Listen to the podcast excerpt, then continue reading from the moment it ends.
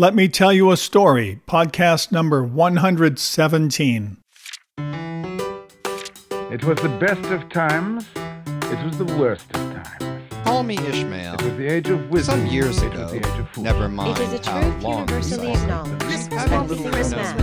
You don't know about me without you. Welcome to Let Me Tell You a Story with your hosts, Steve and Becky Lyles. Settle back into your seat, step onto your favorite fitness machine, or lace up your walking shoes, and enjoy stories from a variety of genres and authors. Hi, this is Steve. Hi, this is Becky.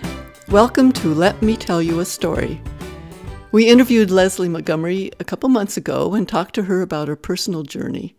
But it's been a while, so we will provide her bio again. In fact, I believe this one has been updated with a bit more information. Leslie is the author and ghostwriter of over a dozen books, including The Faith of Condoleezza Rice, A Parent's Guide to Spiritual Warfare, Equipping Your Kids to Win the Battle, Redemptive Suffering, Lessons Learned from the Garden of Gethsemane, Were It Not for Grace, and Engaging the Enemy, The Christian Women's Guide to Spiritual Warfare. She is best known for writing the spiritual biography, The Faith of Condoleezza Rice, when Condoleezza was serving our nation as Secretary of State during the George W. Bush administration. Her latest book, also a spiritual biography, is titled The Faith of Mike Pence and is scheduled for release on August sixth. Leslie has been writing for Focus on the Family for over twenty years and is a former director of publications for the American Association of Christian Counselors. She is also the founder of Yeshua's Ministry. Her goal is to know Christ and make him known through her writing, speaking, and teaching ministry. Leslie has traveled to churches and conferences around the world through her evangelical ministry, sharing the Word of God. She takes particular interest in ministering to women and youth. She's a recipient of the prestigious S M E Women of Excellence, Women Mentoring Women Award, given to those who impact the lives of others through their own accomplishments and who serve as an example to others of strength and fortitude in overcoming life's challenges. Leslie's been writing full-time since nineteen ninety-six. She studied pastoral counseling at Taylor University and is currently enrolled at Boise Bible College to further her studies in biblical languages. Leslie is a mother of four and grandmother of six children. Welcome, Leslie. We're so happy to have you back with us. It's always my pleasure to see you guys. Thank you for having me. I'll be generous and let Steve ask the first question. Oh, I get one word in here. Oh, great. Well, you've had quite a writing career. Let's talk about what led you to that career. What was the first time you realized you enjoyed putting pen or pencil to paper? What was that moment or that story, or how'd that happen? My mother says I was born with a pen in one hand and a phone in the other. I was always writing on something. The truth is, the walls, bills, my myself, my shoes, my clothes. Um, I think I was six or seven. I was putting on um, plays and writing screenplays and commercials and doing it all with my stuffed animals. And uh, writing was just a part of who I was. I think if you've heard my testimony that I shared with you guys previously, it was part of my therapy. Writing really was. I think it is really what kept me sane in my dysfunctional household. And as I grew in this home, one of the things I did was I wrote poems and stories and, like I said, screenplays. When I was a sophomore in high school, I remember my English teacher telling me, "Now, Leslie, if you just quit flirting with the boys and paid more attention to English, you could be a really good writer." Of course, I didn't listen to her. And then, like I shared with you guys before, I got married at sixteen and left home and had two kids right away. And my husband was in the Air Force. And one of the things I did, because I loved writing, is I went to the newspaper at the Air Force's bases where we were, and I volunteered to write for them for free. And what they put me writing to do was writing sports, which is really funny if you know me, because I knew nothing about sports. And I caused quite a stir because I write things like, "This team conquered or smashed that team." And I, I caused a lot of competition on the bases, but it taught me the power of words. It was really a great experience for me. And and the lesson behind that is sometimes you get a lot of free riding to get your career off the off the ground.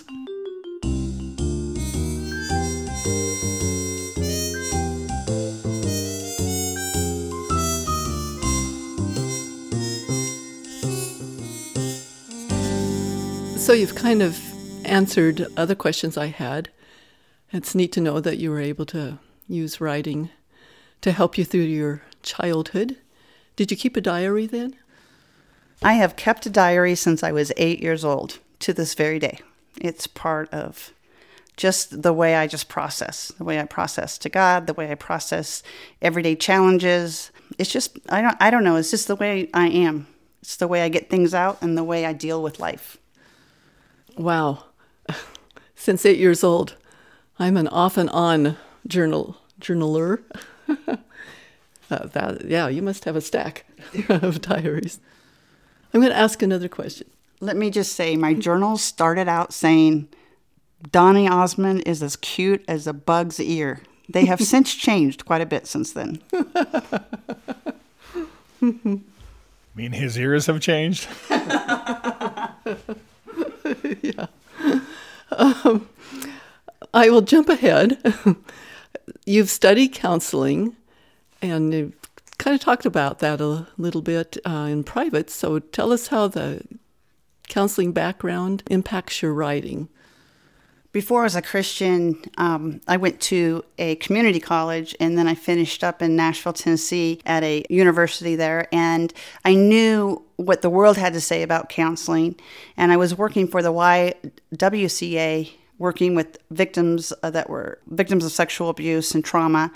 And I really enjoyed that. That was really um, healthy for me to work with victims who had gone through what I had gone through growing up. And then when I became a believer on November second, nineteen ninety-three, I went back to school and went to Taylor University and studied pastoral counseling. I wanted to know what the Bible had to say about counseling, and and I dove in to the Word of God, and I wanted to be able to apply what I was doing in working with people in counseling with God's Word and see where that all fit in. And immediately after I got saved, I began a prison ministry, and I was able to use God's Word to minister to these women who had themselves been through trauma and trying to renew their lives and get their lives on track, and also in regards to um, working with the, the teenage victims of abuse that I was working with through the Y W C A.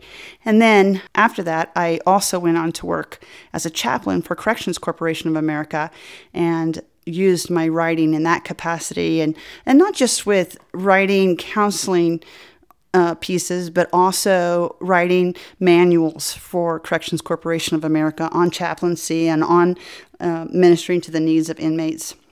So I've always used my talents and um, education in writing in some capacity, whether that was writing manuals or writing articles or whatever capacity I could use it in. That's just always been my outlet.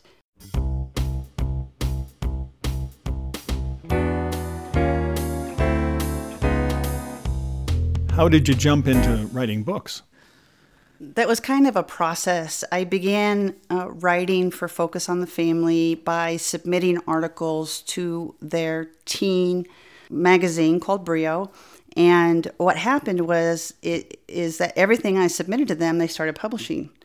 And it was just interesting to me. So I started submitting nonfiction pieces and fiction pieces to them, and and literally, they just started printing everything I sent to them. And so I started submitting work to different ministries under the umbrella of Focus on the Family, like Focus Silver fifty, which was their senior ministry, and Renewing the Heart, which was their women's ministry at the time. And it was just very successful. God put it on my heart to write a piece on online addiction right when online addiction was becoming well known. And so I contacted the Center of Online Addiction in Florida, and I interviewed a specialist there, which was really interesting. As I was interviewing her, she said, "What magazine are you writing this this article for?" And I said, "I don't know. I'm just being obedient to God, told me to write this article." And she probably thought I was nuts. But I wrote this piece and sought God and said, "Well, what is it you, where do you want me to do with this?" And he told me specifically send it to a psychologist that I was aware of. So I sent it to him. And the very next week, this man contacted me and asked me if I would be interested in ghostwriting for him. And I said yes, and I began writing everything for him. Television, radio, um, he he wrote some C Ds on different topics like anxiety and grief and depression. I wrote all those for him. He had different publications that he wrote for. I wrote all those pieces for him. And he also had some videos of people talking on different topics. And I went to him and I said, let's take these videos and make them into books and I'll ghostwrite them for you. And he said, that's a great idea. So I did that for him and they went well. And I thought, you know, if I can write books for somebody else, I should be able to write my own books. And so from there, I went to a publisher and I presented the book, Were It Not for Grace, which is a book about thirteen women, including Laura Bush, Condoleezza Rice, Beth Moore, women who had overcome tragedy in their life through their faith. And they picked it up and said, yes, we'd be interested in publishing it. From there, I got another book deal with another publisher. Right away, I got a four-book deal with another publisher, and then my life was just taking off. It was just, it was just crazy. Um, about the time I was right in the middle of my four-book deal, I was on the speaking tour for Billy Graham and Chuck Colson, and I met my now husband, and we began dating and married, and I was finishing up the Condoleezza Rice book, and we decided that we were going to try to get pregnant Uh, through fertility treatments. And we decided if I got pregnant, I would take some time off from writing books for a living and raise my children and um, until they were in school and then go back to writing books. And, and we did end up getting pregnant, and within the span of two and a half years, had two kids. And so I raised them for a couple of years. And in that time, I ended up ghostwriting another book for someone privately that was very wealthy that just wanted to make thirty copies for his family. It was interesting. So I did that project, and I still wrote some pieces for magazines, but I didn't write any other books. And then in the summer of two thousand seventeen, my kids were getting ready to go back in school that following August, and I went to prayer, and I asked the Lord. I said, Lord, I, I think it's time for me to get back into the thick of things and write another book. And I prayed and asked him, you know, to bring a book deal to me. And two weeks later, I had this dream where God tells me to write The Faith of Mike Pence. Now, let me tell you about that. That's a really interesting thing, because after I wrote The Faith of Condoleezza Rice, I was approached to write The Faith of another political leader. I agreed to write the book. I knew that they had professed their faith in being a Christian, and their spouse had proclaimed to be a born-again Christian. So I thought this would be a good deal. And I dove into this project. I had access to their inner circle, began interviewing people and doing research on this person. And six weeks later, I had to come back to this publisher and say, listen, there's no external evidence of this person's faith. There's there's not only not a book to write, there's not a page to write. I'm not the person to write this book. So here I am ten years later, and God has put on my heart to write The Faith of Mike Pence. And I'm really honestly skeptical. And I'm thinking, I know nothing about this man except for the fact that he claims to be a Christian and he's our vice president. But I got up in the middle of the night. I started doing research on him. I started putting together a list of people I'd like to interview. And I began praying that God would send a publisher to me. And let me tell you why. Because if you're a writer, and Becky, you would know this very well, the worst part about being an author is finding a publisher for your book. It's agonizing, because let me tell you the process, and this will tell you what a miracle this is. The process is you submit a book proposal to a, to a publisher. They maybe get back to you in four to six months. When they get back to you, they say, yes, we're interested in this book, but it has to go before our committee. It goes before a committee in three to four months. They say, yes, we're still interested in it, but it has to go through a final committee. That goes through a final committee in three to four months. So you probably don't even get A, a contract for nine to twelve months down the road if they like your book. And so it takes a long time to get a book contract usually. So here I am. God's put it on my heart to write The Faith of Mike Pence. I'm asking God to bring a publisher to me. So I'm praying, asking God to bring this publisher to me. The next morning, I get an email from Christine Whitaker of Whitaker House. I have never published a book with them, never published anything with them. And she invites me to send any nonfiction book proposals I have to her. So I send The Faith of Mike Pence book proposal to her. Two days later, she writes back to me and says, we're interested in publishing this book. In less than a week, I have a book deal. That never happens in publishing. This has got to be the world's shortest book contract that's ever happened. And so I dive into this book.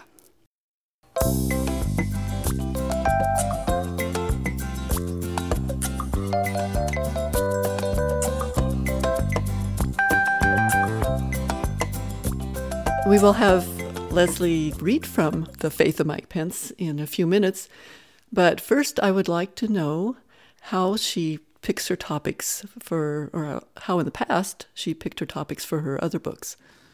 My topics for my books have always been something I felt like I had knowledge about.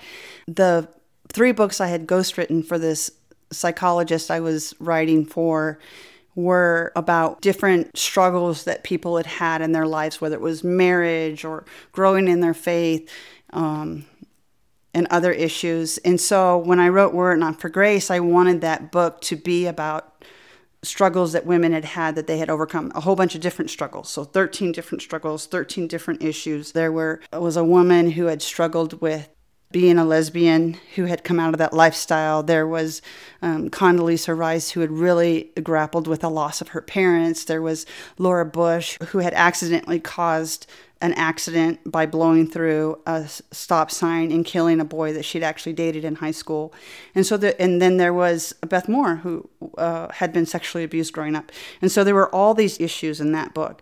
And if you know me or you've had followed any of the work I've done, it, it's always about how to overcome tragedy in life and and um, how to how to overcome, you know, how to redeem your life, how God can use your life for great things. Like Romans eight twenty-eight says that God can um, use your life for, for his glory. And, and I'm evidence of that.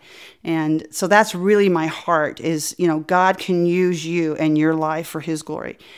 And so that's that was my heart on that book. The spiritual warfare books, Engaging the Enemy and A Parent's Guide to Spiritual Warfare, is the one the things that led me to write those books is I was really involved in the New Age and in witchcraft before I became a Christian. So I was very aware of the demonic aspect of spiritualism as an unbeliever. I was really involved in goddess worship and spiritual guides and tarot reading and all of that. And so when I when I became a, a born-again Christian, one of the first things I came across was a book by Doctor Ed Murphy called The Handbook on Spiritual Warfare.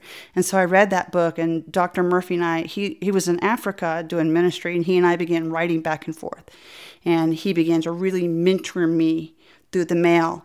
And then Neil Anderson, who wrote The Bondage Breaker, uh, became a mentor to, of mine and, and really counseled me through how to break chains from generational bondage and chains from your from your past. And I really felt like, hey, I have a message to share here. So I wrote those books.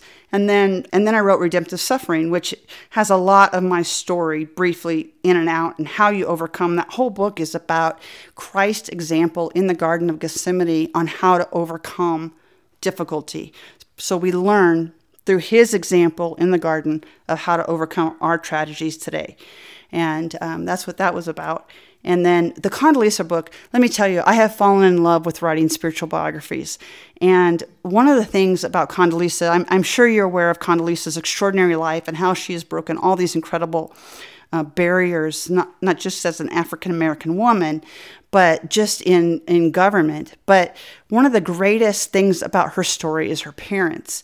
I mean, the way that they raised her deliberately spiritually, the way they deliver, they raised her deliberately um, educationally, the way they, they raised her deliberately asking her to challenge them and to, to debate her on different topics, including the Bible. They welcomed that, and they wanted her beliefs to be her own. And, and I walked away from writing that book going, wow, you know, I really want to make sure I raise my children this way so that they have the same solid foundation spiritually, academically, emotionally, and mentally that that her parents gave her. It was it, it was a wonderful book, and I've had a, a different experience with The Faith of Mike Pence, but just as just as powerful in a different way.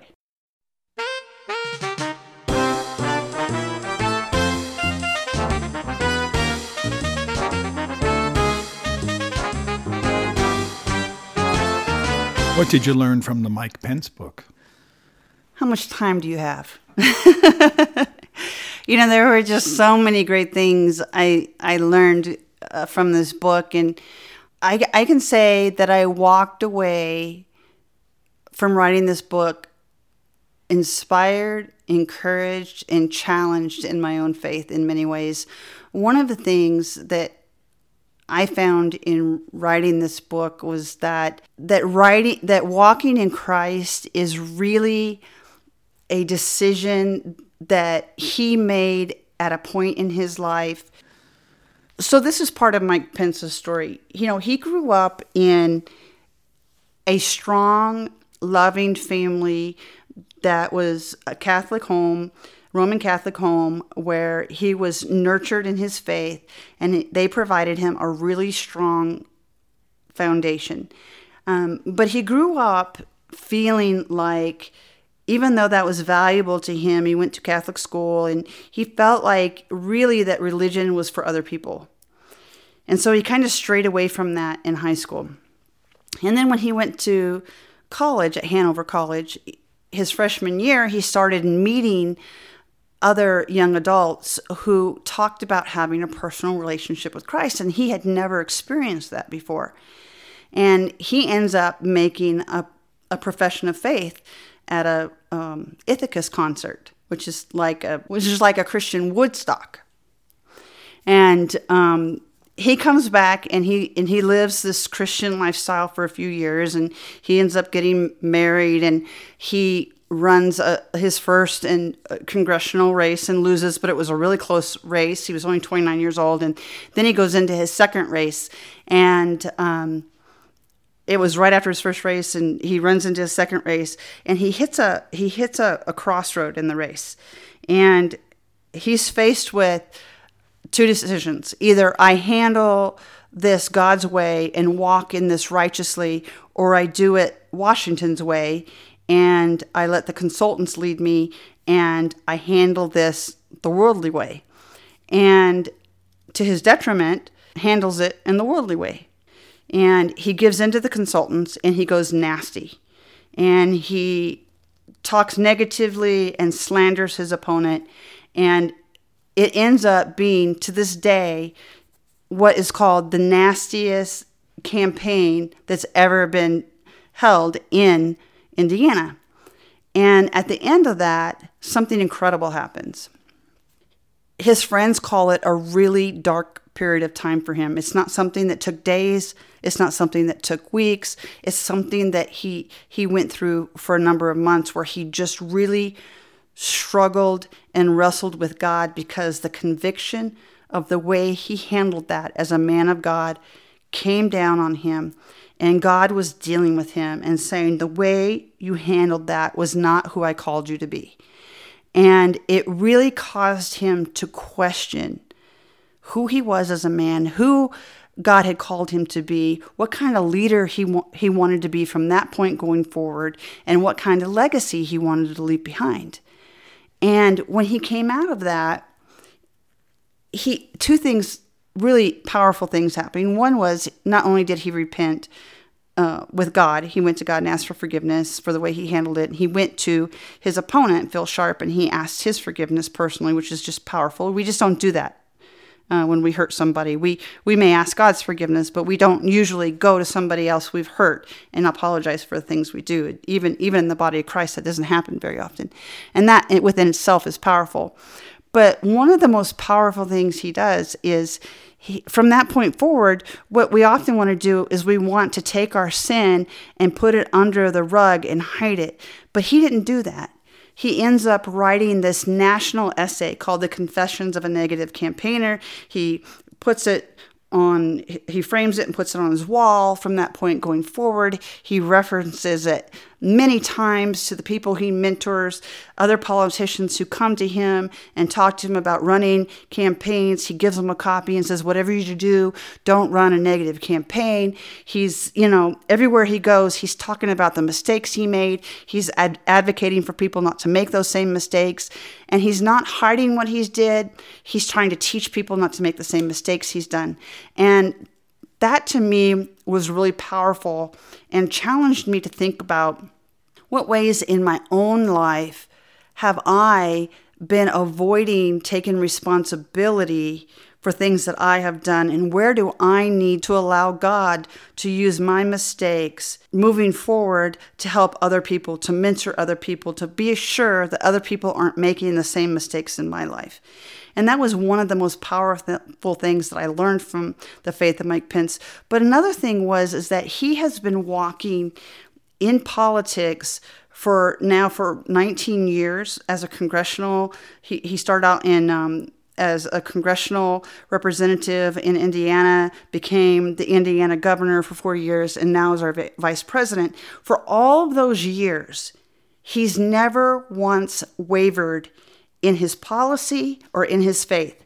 And a lot of times politicians go into politics and they meet with lobbyists or they make deals with other politicians and they waver. Maybe they're for, they're for or against abortion, and then they change their mind a year or two down the road, or they're for or against this and they change their mind down the road. And you see that all the time. So you're thinking, didn't this guy make a promise on the campaign trail to do this, but now he's doing something different? Mike Pence has never done that. When he went to Congress, he told his friends, pray for me that my yes will be yes and my no will be no. And he stood by that. If you look at his pattern since he became uh, a congressman all the way through today, you see that there's no change in his life. He has been consistent on issues. He's always been pro-life. He's always been the same on every single issue all these years. He's never wavered. He's always stood by what he has always stood by and always advocated for God's principles every time. And I will, I, I'm always challenged when people do that in my own life.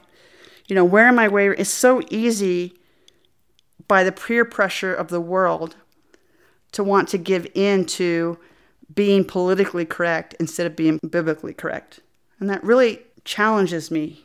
Those are just a couple of ways.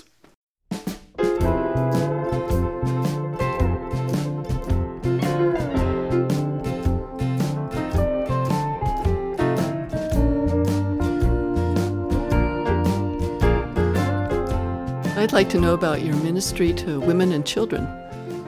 So I've always had a heart for young girls because I was a young girl who was abused, and so I have a, re- a lot of compassion and empathy for young children and young adults who are who have been through difficult circumstances.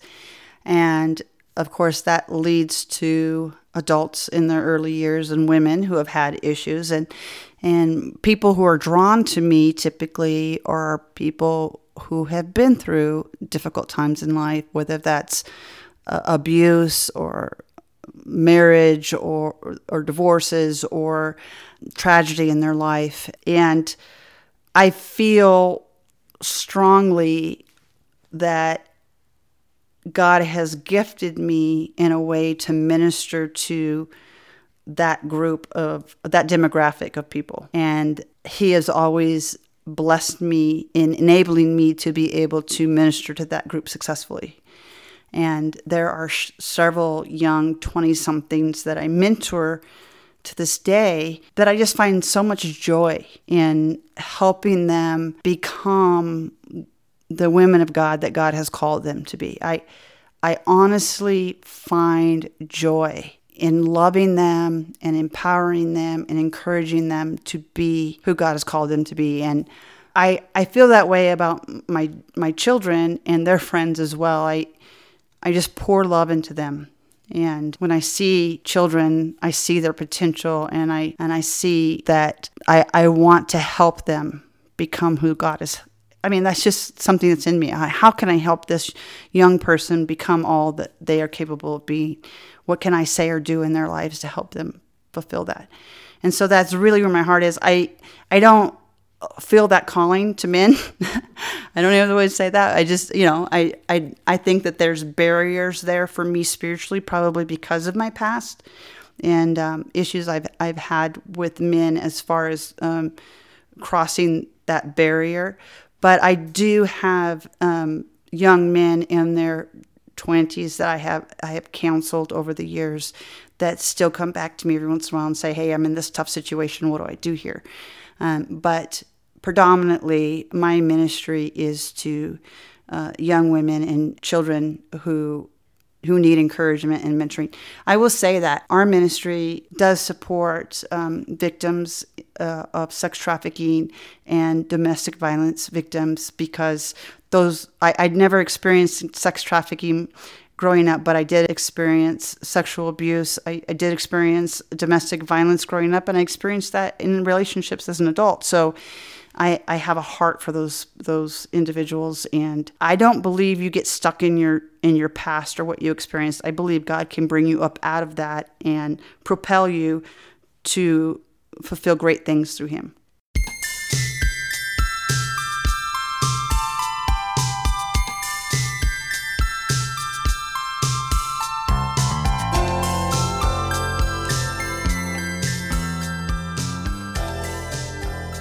How did you get into studying biblical languages? One of the questions I'm always asked when I'm being interviewed about a book is, what are you reading? And I'm one of those nerdy people that tells the truth, and I say, commentaries. So I'm really one of those people who loves to read research and dig deep. And um, when I read a story of the Bible, I want to know the story behind the story.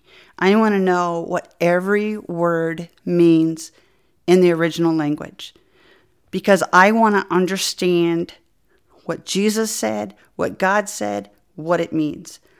I want to make sure I'm not taking God's word out of context, and I also want to make sure other people aren't taken out of context. And so when I became a Christian on, the, on November second, nineteen ninety-three, someone said something really important to me. They said, never believe anything anybody ever says to you about God's word. They weren't telling me to mistrust people. They were saying, dig in, find out the truth yourself. So one of the things I bought was a Greek and Hebrew study Bible. And in the Greek and Hebrew study Bible, it gives you the numbers that are associated with the Greek and Hebrew words. So you're able to look in the back of the Bible, see the word, find out what the word really means, and, and the definition of the word. And so when I got saved, I began studying Greek and Hebrew as I read that Bible. Now I think I'm on my third Bible. I have underlined, made notes, and I have studied it in that capacity now for, I think, let me see, this is two thousand nineteen, okay, since for what is it, twenty-seven years now or something like that, that I've been a Christian. So I've been studying it on my own for that long. And I've learned a lot. But I decided to go to Boise Bible College to sit under the counsel of a professor who could really teach me his his knowledge on the topic so I could get a better understanding. Very cool. And that's great to know that when you are speaking, you are speaking with authority.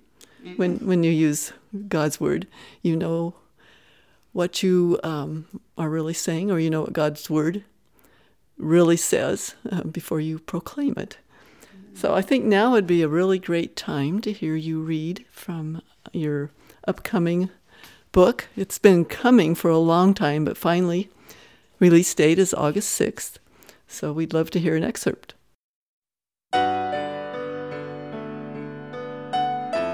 Chapter twelve, The Unforgettable one hundred seventh Congress. On the morning of Tuesday, September eleventh, two thousand one, having served in Congress for just nine months, Mike headed to a House Agricultural Committee meeting at the Capitol after having breakfast with a member of his staff. Without warning, at eight forty-six a.m., American Airlines Flight eleven crashed into the North Tower of the World Trade Center in New York City. Government officials thought it was a fluke accident until minutes later when United Airlines Flight one seventy-five rammed into the South Tower. Chaos ensued.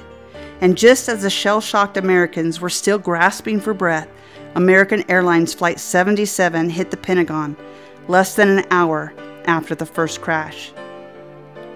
I got into the office right after the first plane had hit the World Trade Center, recalls Pipe Goss. When I walked in, everyone was glued to the television. Mike was in the office just across the street from the Capitol. The memories of that day seem like they were fifteen minutes ago to me, Mike says. I'd heard about the first aircraft hitting the World Trade Center's towers, and I was in my office when my assistant, Jennifer, dropped the phone and reeled back and said, "The Pentagon's been hit." Our office was about the fourth floor across the street from the Capitol. Immediately, I thought it would be appropriate for us to move out of the building against the possibility of an even wider attack on the Capitol. There was no word for evacuation, but I told the team, "We need to move out," but we stopped for a quick prayer. The Pences attended a church in Washington with a lot of people that worked at the Pentagon, and we just knew that there was heartbreaking loss of life and bravery under the way, and we just prayed for one of those quick prayers, Mike says. He told his staff, "Move away from the Capitol," but for my part, I felt like I needed to report for duty, Mike recalls. And so I walked into the Capitol grounds, and the sights and sounds of that day I'll never forget. Half the sky was filled with mud-brown columns of smoke billowing out of the Pentagon, and aircraft, jet aircraft, flying at low levels, sirens everywhere, pandemonium. Mike was concerned about what else to expect. Officials knew there was a fourth plane and suspected that its target was the U S Capitol, so they prepared to evacuate. I will always remember the scenes of that day, watching the Capitol complex being evacuated, Mike vividly recalls. It was as though the building was literally hemorrhaging with people running in every direction. At some point, we got word that we had to evacuate, and they pulled the alarms in the building, remembers Pipegrass. We prayed together first, and then we all evacuated, leaving everything in the office. Everyone ran from the building, and we kept running for blocks and blocks because we thought one of the next planes would hit the Capitol building or one of the House office buildings that we were in. Mike's chief of staff, Bill Smith, was in the meeting two blocks from the White House.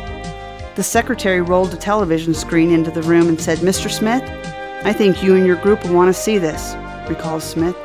Just then, the second plane hit the tower. Then a message came over my government-issued BlackBerry from Mike saying, "Where are you?" I told him, and he said, "You need to get out of there because we think another plane may be coming towards the White House." We communicated back and forth with each other over our BlackBerries throughout the morning. We were praying for each other, our families, and country. Obviously, we were all concerned about what was actually happening. That morning, and Mike's words are etched into his friend Jay Steger's memory. He looks out from the Capitol across the National Mall, past the Washington Monument towards the Pentagon. Pitch black smoke was billowing. "Michael has this catharsis that the country is completely vulnerable," says Steger. "The first thing all the congressmen were told is, spread out, go home, go somewhere, but don't stay at the Capitol." Mike immediately pushed back and said, "Where is leadership gathering?" And he had to ask the question several times because they were saying, "Congressman, don't worry about that, just go." But he was insistent, and he finally got someone to tell him where leadership was meeting, and he immediately went to that place. There was a reason Mike was fearless. Standing there on that plaza, in the midst of that pandemonium, and in the days that followed that, Mike says, I thought of that verse from Isaiah twenty-six three that says, "The Lord will surround in perfect peace the man who trusts in him." And I can honestly tell you, my wife will attest to it, that I stood there on the Capitol grounds. I knew we were all going to be okay. I had peace in the midst of that pandemonium, and I'll carry that the rest of my life. But it was a peace that even in the midst of that, that God's grace was extending, not only to my little family, but to this nation. Mike joined the House and Senate leaders who were meeting at the United States Capitol Police Headquarters across the street from the Capitol. charged with protecting the United States Congress, U S C P is the only full-service federal law enforcement agency responsible to the legislative branch of the United States government. It was overwhelmed with what was occurring and its inability to reach all of its police officers on the ground.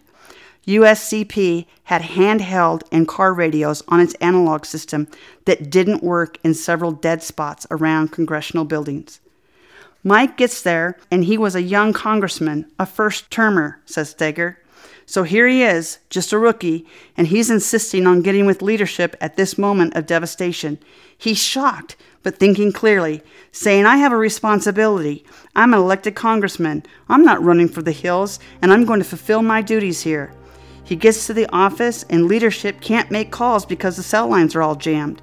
Michael had a BlackBerry at the time. One of the leaders is saying, why can't we get a line out? We've got to make a call. And this little rookie congressman is over there getting messages out because he had a BlackBerry that runs on a different wavelength. So Michael could get out, but leadership couldn't. Mike was making calls to Karen and his staff, assuring them of his safety, making sure they were safe, and praying with them all. As he was communicating with them, Mike and the other members of Congress with him were told their lives were in danger. Shortly after I arrived, the chief of police set the phone back down and informed leaders gathered there that there was a plane inbound for the Capitol. And he said it was twelve minutes out, Mike says, recalling the threat on their lives. In that moment, the room became silent, and as people began to make plans, I found myself looking out the window, where just across the street was the Capitol dome, with that majestic statue of freedom standing on top of it. A dome that's a symbol for the ideas of this nation, of the freedom and democracy for all the world. Mike prayed silently as they all held their breath with their lives in the balance. So we waited, Mike said. It was the longest twelve minutes of my life, but it turned into thirteen minutes, then fourteen. Then we were informed that the plane had gone down in a field in Pennsylvania. Selflessly, the thirty-three passengers and seven crew members of United Airlines Flight ninety-three fought back against their four terrorists. All on board lost their lives as the plane crashed in rural Somerset County, Pennsylvania. Mike says the forty heroes of Flight ninety-three were men and women who looked evil squarely in the eye, and without regard to their personal safety, they rushed forward to save lives. Years later, moved to tears by the heroism of the passengers and crew of Flight ninety-three, Mike would say, I always believed that I, and many others in our nation's capital, were able to get home that day to hug our families because of the courage and selflessness of the heroes of Flight ninety-three. The American people will forever be inspired by their courage and resolve. We honor them by remembering them and by doing everything in our power as a nation to prevent such evil from ever reaching our shores again. On the afternoon of September eleventh, two thousand one, the day that simply became known as nine eleven, Mike talked to a reporter back home in Indiana from his D C area home in Arlington. We need to fashion a response that is swift and violent, Mike said. We know where these people live. We know who the likely suspects are. I am hoping that the sun doesn't come up again in, the, in that part of the world without smoke billowing from one of their targets. House leaders knew Osama bin Laden's organization was likely behind the attacks because of a phone call and a fax that read, Attention, bin Laden will destroy your capital.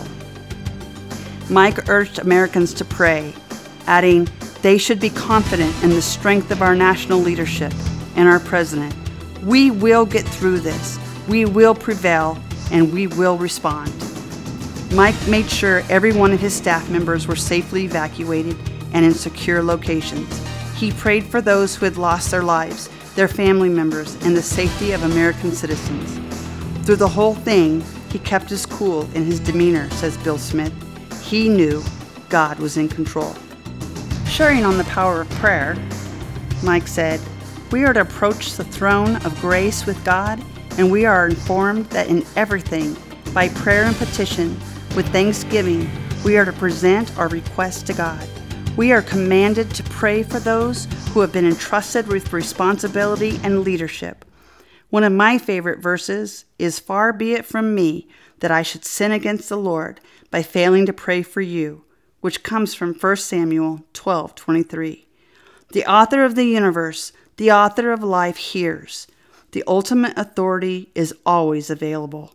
C S Lewis said memorably, "I am not always sure that prayer changes things, but I am always sure prayer changes me." One of the most compelling things I've ever read out of the writings and words of President Lincoln are when he said, "I've often been driven to my knees in this position when I have come to the conclusion that I have nowhere else to go." Lincoln was a man of prayer. Prayer changed him, and he saved the nation. Those are great words. Thank you, Leslie, for joining us. It's been great hearing you again. Thank you, Steve and Becky, for having me again. Great to see you guys. And that's going to do it for now. Thanks so much for listening. Until next time, be sure to live your story to the fullest. Thank you for listening to Let Me Tell You a Story. Please email your comments, suggestions, and submissions to story at becky lyles dot com. That's all for now. Tune in next time to enjoy a fresh assortment of stories on Let Me Tell You a Story.